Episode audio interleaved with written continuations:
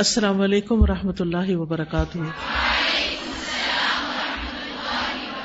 کیا حال ہے سب کا؟ الحمد للہ نحمد ونسلی علی رسول کریم اما بعد، فاعوذ باللہ من الشیطان الرجیم، بسم اللہ الرحمن الرحیم۔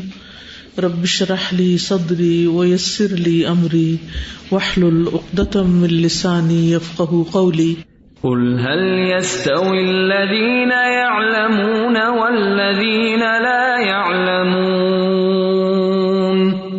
وإذا قيل انشزوا فانشزوا يرفع الله الذين آمنوا منكم والذين أوتوا العلم درجات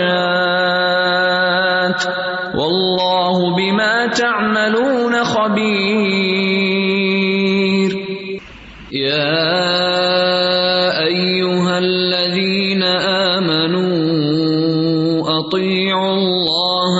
ورسوله ولا تولوا عنه وأنتم تسمعون. کتاب المردہ، حدیث نمبر 577 حدثنا ابو الیمانی اخبرنا شعیب عن الزہری. قال اخبرني ابو عبید مولى عبد الرحمن بن عوف ان ابا هريره قال، سمعت رسول الله صلى الله عليه وسلم يقول لن يدخل احدا عمله الجنه قالوا، ولا انت يا رسول الله؟ قال، لا، ولا انا الا ان يتغمدني الله بفضل ورحمه فسددوا وقاربوا، ولا يتمنين احدكم الموت. اما محسنا فلعله ان يزداد خيرا واما مسيئا فلعله ان يستعتب ابو ہرارہ رضی اللہ عنہ کہتے ہیں کہ میں نے رسول اللہ صلی اللہ علیہ وسلم سے سنا یقول آپ فرما رہے تھے، لن يدخلا ہرگز نہیں داخل کرے گا احدن کسی ایک کو بھی۔ عمل اس کا عمل، الجنت جنت میں۔ قالو تو صحابہ کہنے لگے، ولا انت یا رسول اللہ، اور آپ کو بھی نہیں ہے اللہ کے رسول۔ قال اللہ فرمایا نہیں، ولا انا اور میں بھی نہیں اللہ سوائے اس کے کہ تغمدنی اللہ، ڈھانپ لے مجھے اللہ بفضل و رحمت اپنے فضل اور رحمت سے۔ فسد ددو تو میانہ روی اختیار کرو یا سیدھا رستہ اختیار کرو۔ تصدید ہوتا ہے، تیروں کو سیدھا کرنا۔ وقاربو اور قریب قریب رہو۔ ولا یا تمن احدکم اور تم میں سے کوئی ایک ہرگز تمنا نہ کرے الموتا موت کی، مرنے کی۔ اما محسن یا تو وہ محسن ہوگا، نیک ہوگا۔ فلا اللہ ازداد خیرن تو ہو سکتا ہے کہ وہ نیکی کو اور بڑھا لے۔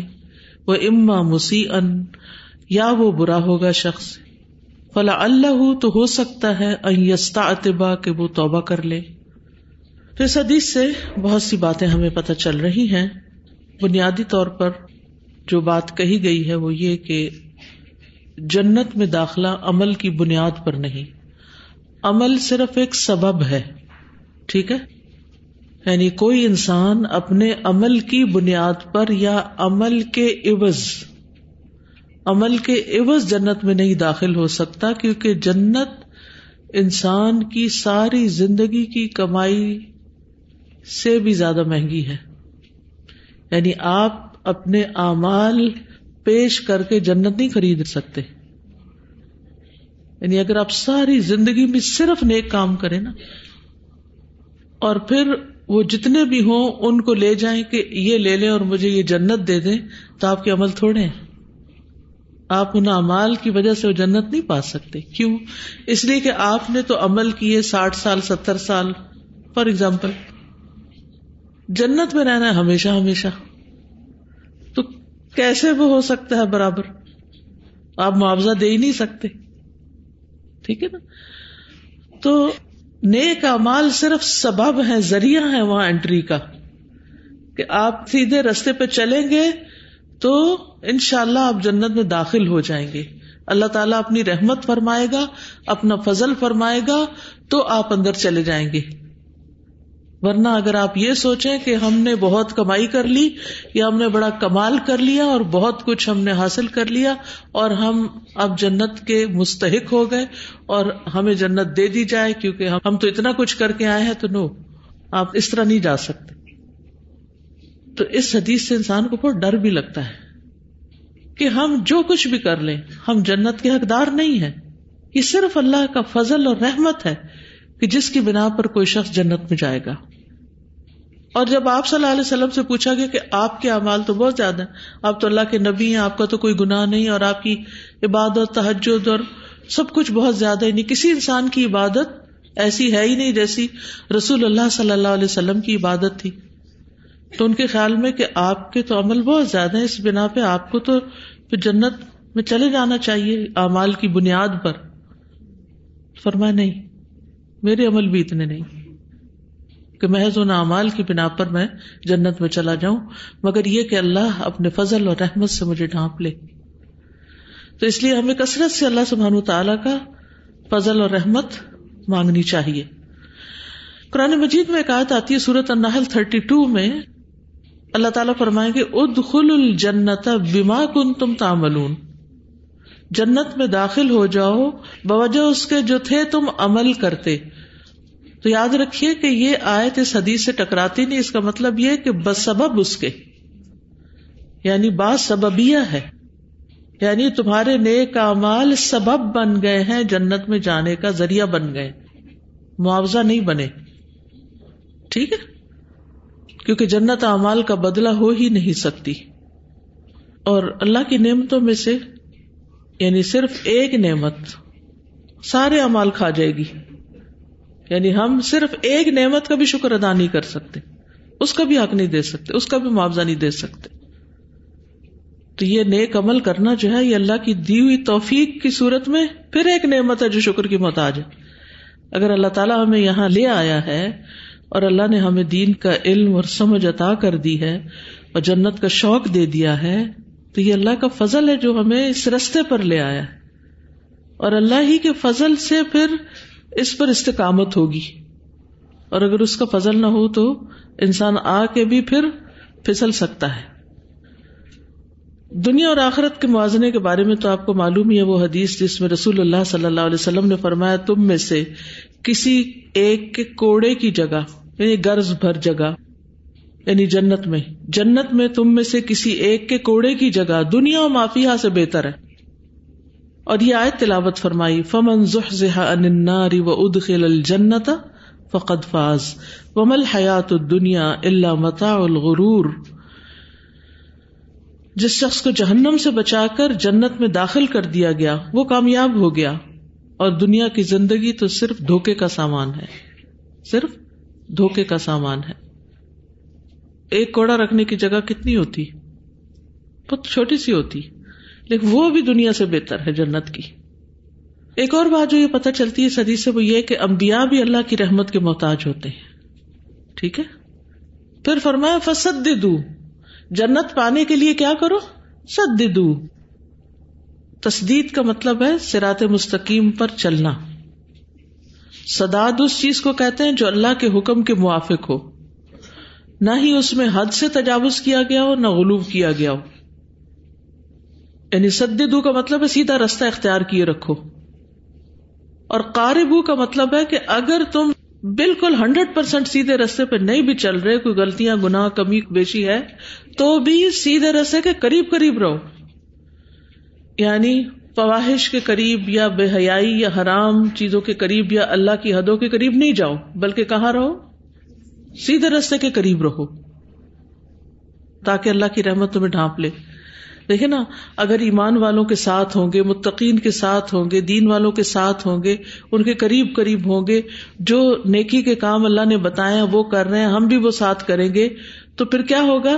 خطرہ کم ہو جائے گا نا۔ وہ کہتے ہیں نا، احب الصالحین ولست منہم میں صالحین سے محبت کرتا ہوں، نیک لوگوں سے محبت کرتا ہوں، اگرچہ میں خود کو صالح نہیں سمجھتا، ان میں میں خود نہیں ہوں۔ یعنی میں صالحین میں سے نہیں ہوں یا میں اپنے آپ کو صالحین میں سے نہیں سمجھتا۔ لیکن میں ان سے محبت کرتا ہوں۔ کیوں؟ لا اللہ یرزقنی صلاح شاید کہ اللہ تعالیٰ مجھے بھی صلاح عطا کر دے، مجھے بھی نیکی کی توفیق عطا کر دے، میں بھی کچھ کر لوں۔ تو دین سے محبت، دین کی مجلسوں سے محبت، دین والوں سے محبت، علم حاصل کرتے رہنا، ان چیزوں پر چلتے رہنا، یہ انسان کو خطرے سے بچانے والی چیز ہے۔ اول تو پسندیدہ کیا ہے کہ سد دو، سیدھے سیدھے رہو، سیدھے رستے پہ چلتے رہو۔ اور اگر یہ نہیں تو قارب قریب رہو اس کے۔ سرات مستقیم سے دور نہیں ہٹنا۔ اسی طرح سد دو کا یہ مانا بھی کیا گیا کہ میانہ روی اختیار کرو۔ میانہ روی کا کیا مطلب ہوتا ہے؟ جی؟ اعتدال کی زندگی اختیار کرو۔ یعنی دین کے معاملے میں اپنے اوپر سختی نہ کرو۔ تشدد اختیار نہ کرو۔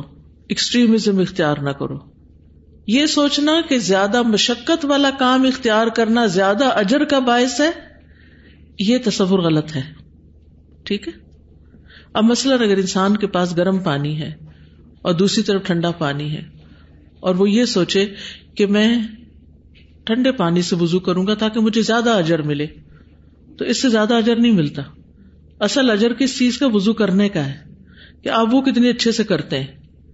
اپنے آپ کو ٹارچر دینے کا اجر نہیں ہے۔ کیونکہ بعض لوگ یہ سمجھتے ہیں کہ زہد اور تکشف کے نام پر روکھی پھیکی ایسی خشک زندگی بسر کی جائے کہ جس میں نعمتوں کو ایک طرف کر دیا جائے، کوئی نعمت اختیار نہ کی جائے۔ تو یہ سوچ غلط ہے، کیونکہ اس پر انسان زیادہ دیر چل نہیں سکتا۔ پھر وہ لوگوں کو دکھاوے کے لیے تو ایسی زندگی بسر کرتا ہے، لیکن ایش و عشرت کے لیے چور دروازے اختیار کرتا ہے۔ تو اس سے بچنے کی ضرورت ہے۔ فطری طور پر رہو۔ کل من حرم زینت اللہ اللہ اخرج علی آبادی کی۔ وہ طیبات من الرزق۔ رزق میں سے جو طیب ہے، پاک ہے، عمدہ ہے، مزے کا ہے، اس کو اللہ نے حرام نہیں کیا۔ یعنی اس لیے انسان بد مزہ کھانا کھائے کہ یہ زہد کے زیادہ قریب ہے، نفس کو مارنے والی بات ہے۔ تو نفس کو مارنا نہیں، نفس کو سیدھا کرنا ہے۔ ٹھیک ہے نا؟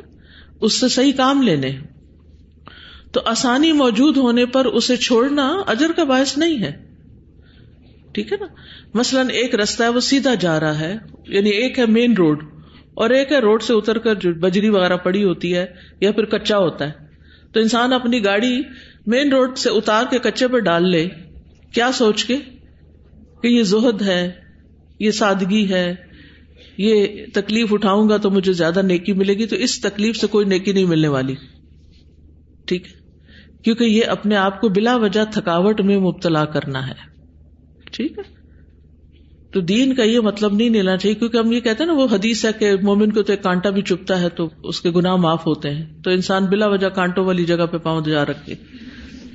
تو یہ اس کا یہ مطلب نہیں ہے کہ کانٹا چب جائے تو اور بات ہے، لیکن خود کو کانٹے چبونا یہ درست نہیں ہے، ٹھیک ہے؟ کیونکہ اللہ سبحانہ تعالیٰ فرماتے ہیں سورت البقرہ میں یورید اللہ بکم السرا اللہ تمہارے ساتھ آسانی چاہتا ہے۔ اللہ سبحان تعالیٰ نے آسانی کا رستہ یعنی آسانی پسند کی ہے، تو جو چیز اللہ نے پسند کی ہے، وہ چھوڑ کے ہم اپنے لیے خود مشقتیں شروع کر دیں، تو وہ ٹھیک نہیں۔ ہاں عبادت کی مشقت یا روزہ رکھنے کی وہ اپنی جگہ ہے۔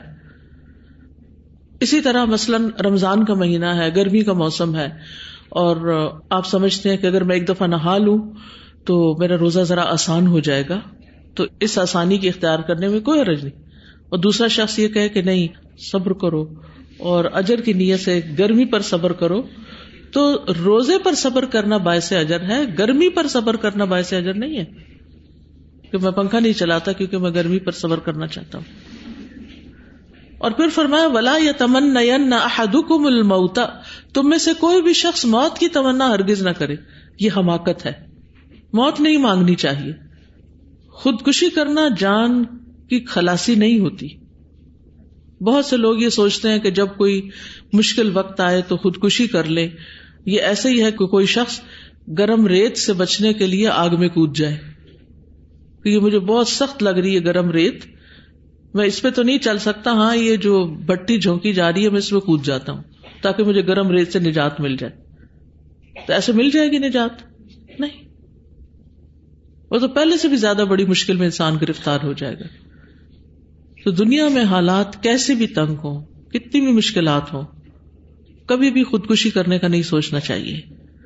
کیونکہ خودکشی کرنے کی سزا کیا ہے؟ نبی صلی اللہ علیہ وسلم نے فرمایا، جو شخص جس چیز کے ذریعے دنیا میں خودکشی کرے گا، تو قیامت کے دن اس کو اسی چیز سے عذاب دیا جائے گا۔ یعنی اگر کسی نے زہر کا پیالہ پیا، تو زہر ہی پیتا رہے گا۔ کسی نے اپنے آپ کو ہینگ کیا، تو وہ جہنم میں ہینگ ہی ہوتا رہے گا۔ نبی صلی اللہ علیہ وسلم نے فرمایا، مسند احمد کی روایت ہے، جو شخص خود کو کسی چیز سے مارے گا یا ذبح کرے گا، اللہ اس کو جہنم کی آگ میں اسی سے ذبح کرے گا۔ پھر اسی طرح خودکشی کرنے والے کو جہنم میں ہمیشہ ہمیشہ کی سزا ملے گی۔ ترمزی کی روایت رسول اللہ صلی اللہ علیہ وسلم نے فرمایا، جس نے اپنے آپ کو کسی لوہے سے قتل کیا، وہ قیامت کے دن اس طرح آئے گا کہ لوہا اس کے ہاتھ میں ہوگا۔ اور وہ اسے اپنے پیٹ پر مارتا رہے گا اور جہنم میں ہمیشہ ہمیشہ رہے گا اور جو آدمی زہر پی کر خودکشی کرے گا، اس کا زہر اس کے ہاتھ میں ہوگا اور وہ ہمیشہ ہمیشہ جہنم میں اسے پیتا رہے گا۔ پھر فرمائے، اما محسن فلا اللہ خیرن و اما مسیح فلا اللہ آپ نے اللہ کا لفظ یہاں اختیار کیا ہے کہ ہو سکتا ہے کہ وہ نیک انسان ہو۔ اور شاید وہ نیکی میں آگے بڑھ جائے، شاید۔ ہو سکتا ہے نیکیوں میں آگے بڑھ جائے۔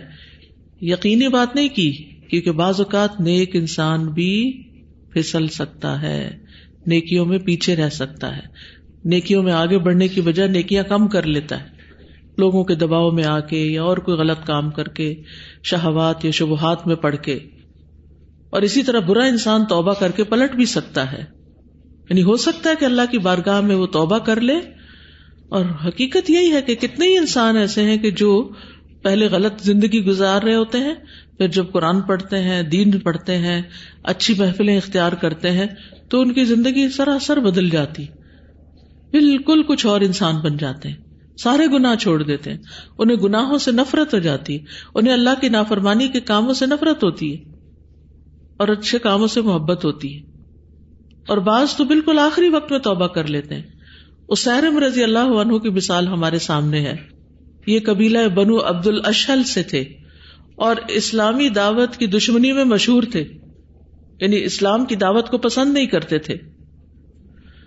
تو جب جنگ عہد کا شور و غل ہوا، تو یہ نکل کھڑے ہوئے کہ یہ کیا ہو رہا ہے اور مسلمان ہو گئے اور سیدھے جنگ میں چلے گئے اور وہاں شہید ہو گئے۔ ایک سجدہ نہیں کیا انہوں نے۔ کوئی زکات نہیں دی، کوئی روزہ نہیں رکھا، کچھ بھی نہیں کیا۔ سیدھے میدان جنگ میں گئے، شہید ہوئے اور جنت میں داخل ہو گئے۔ یہ تو اللہ کے فیصلے نا۔ اللہ ہی جانتا ہے کہ کس کے ساتھ کیا معاملہ کرنا ہے۔ تو کبھی ایسا بھی ہوتا ہے کہ ایک شخص جس کو ہم سمجھتے کہ انتہائی غلط شخص ہے، لیکن کیا پتا اس کو آخری وقت میں توبہ نصیب ہو جائے۔ تو خودکشی نہ کرو، کیونکہ زندگی ایک بہت بڑی نعمت ہے جو صرف ایک دفعہ ملی ہے اور یہ ہمیں کچھ کرنے کے لیے ملی ہے۔ اسی طرح حضرت عمر بن خطاب کس قدر اسلام دشمنی رکھتے تھے؟ پھر اللہ نے ہدایت دی اور پھر کیا کچھ نہیں کیا۔ خالد بن ولید جنگ عہد میں مشرقین کی طرف سے آئے تھے۔ اکرم بن نبی جہل نبی صلی اللہ علیہ وسلم سے فتح مکہ کے موقع پر ڈر کے بھاگ گئے تھے۔ ابو جہل کے بیٹے تھے۔ لیکن کس طرح اللہ نے ان سب کو ہدایت دی؟ اور بھی بہت سی مثالیں ہیں۔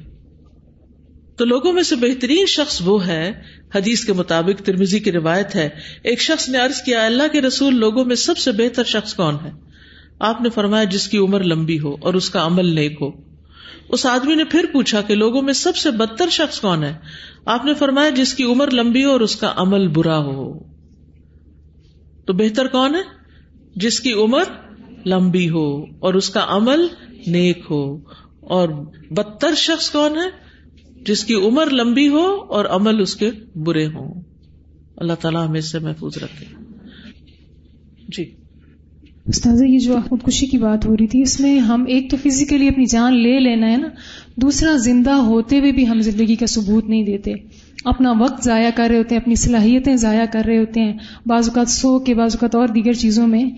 اور اس کو ہم خودکشی سمجھتے نہیں کہ ہم نے وہ ٹائم کل کر دیا اور اپنے آپ کو کل کر دیا۔ ٹائم کل کرنا اصل میں اپنے آپ کو ہی کل کرنا ہے نا۔ یہ جو جنت میں داخلے کی بنیاد ہے دنیا میں بھی کوئی کام انسان صرف اپنے زور پہ نہیں کر سکتا سیلف میڈ نہیں ہو سکتا۔ ایک عمل کے لیے بہت سارے لوگوں کا تعاون چاہیے چاہیے ہوتا ہے بہت جس طرح ایک پھل کے پکنے میں جو ہم کھاتے ہیں کتنی قوتیں اس میں شریک ہوتی ہیں تو وہ تیار ہوتا ہے۔ جی استاذہ حدیث کا جو پہلا حصہ ہے کہ اللہ کے فضل سے تو اس میں ہم دیکھتے ہیں تو ہمارے یہاں دو رویے پائے جاتے ہیں کچھ لوگ ہیں تو صرف اللہ کے فضل و کرم پر بھروسہ کر کے جیسے نماز بھی نہیں پڑھیں گے اور کہیں گے کہ اللہ بخشنے والا ہے۔ اور دوسرا رویہ کہ عمل پر ہی بھروسہ کہ تہجد پڑھ لی تو اسی کو کافی سمجھنا نوافل پڑھ لیا حجمرہ کر لیا۔ تو ان دونوں کے بیچ میں عمل سبب ہے اور اللہ کے فضل سے ہی جنت ملے گی۔ بالکل۔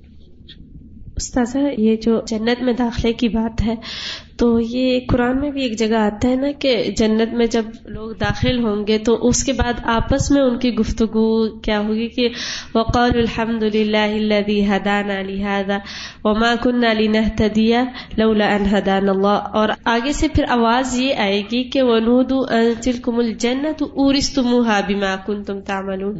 تو یہاں بھی یہی چیز ہے کہ بسبب عمل۔ سبب بالکل۔ بالکل۔ اور دوسری چیز یہ کہ جیسے یہ ابھی بات ہوئی کہ پتہ نہیں ہے کہ کس کی موت کس حالت میں آتی ہے۔ کہ نیک تھا لیکن اختتام اچھا نہیں ہوا یا اگر وہ برا تھا لیکن اختتام اچھا ہو گیا۔ تو اس میں ہمیں بھی پھر کسی کے بارے میں ایسے فیصلہ نہیں کرنا چاہیے۔ بالکل بالکل۔ کہ فلاں تو جنت میں جائے گا ہی نہیں۔ یا یہ تو جہنمی ہے نوز باللہ۔ ایسے کسی کے بارے میں کوئی ججمنٹ نہیں کرنی چاہیے۔ یہ اللہ کے فیصلے ہیں، ہمارے نہیں۔ اور اگر کسی کو بھٹکا ہوا دیکھیں اور کسی کو انتہائی غلط کام کرتے ہوئے بعض اوقات خاندانوں کے اندر ہوتے ہیں، کسی کا بھائی ہو سکتا ہے، کسی کا باپ ہو سکتا ہے، تو ان کی ہدایت کی دعا کریں، ان کے لیے بھی ہمدردی کریں، نہ کہ یہ سوچے کہ یہ تو جنت میں نہیں جائیں گے۔ جی بالکل استاد جی میں یہی سوچ رہی تھی کہ اعمال کی اپنی اہمیت ہے۔ نبی صلی اللہ علیہ وسلم کا مقصد یہ نہیں تھا کہ اعمال کی اہمیت کم ہو یا نفی کم ہو اعمال ایک شرط ہے لیکن بنیادی نہیں ہے بنیادی یہ کہ اللہ کا فضل شامل حال ہوگا تو انسان جا سکتا ہے۔ بالکل۔ پھر یہ بھی سکھانا شاید مقصود ہے کہ انسان چند عمل کر کے اپنے آپ کو جنت کا حقدار نہ سمجھنا شروع۔ کر دے۔ یعنی کتنا بھی بڑا کام کر لے جی۔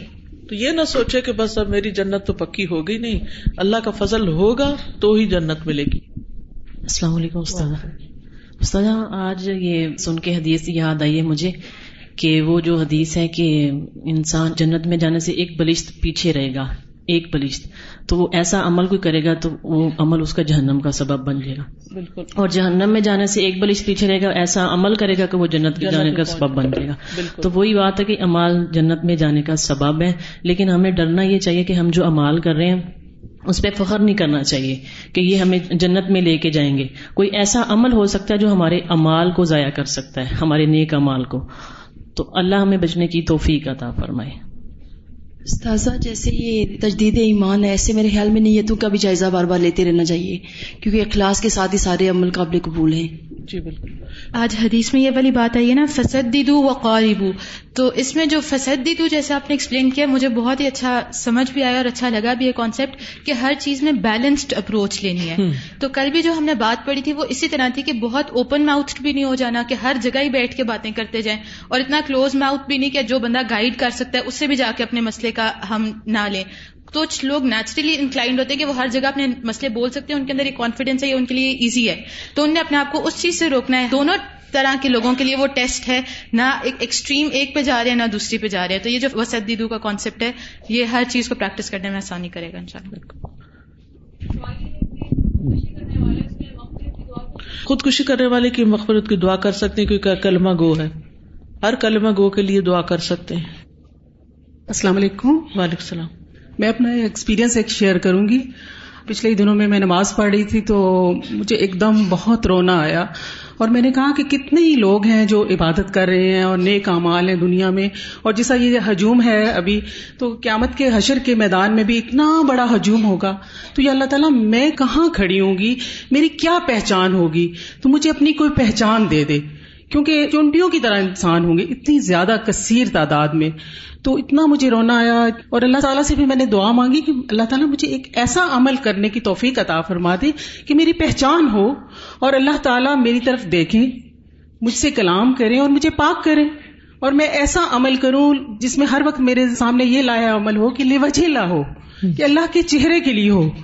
اب اس سے یہ مراد ہے کہ بہت زیادہ اعمال کرنا ہی کافی نہیں جیسے جی، صاحب نے بالکل۔ بتایا اور چند اعمال ایسے ہوں جو ہماری پہچان بنے اس دن ورنہ تو ہماری کہیں کوئی یعنی ہے۔ میں سے ہوں یا اہل السوم میں سے ہوں یا کوئی نہ کوئی ایسی تو ہماری پہچان ہو کیسے اللہ ہمیں پہچانے گا؟ بالکل۔ تو اس کی طرف ہونی چاہیے میرے میں ہر مومن میں۔ جزاک اللہ خیر۔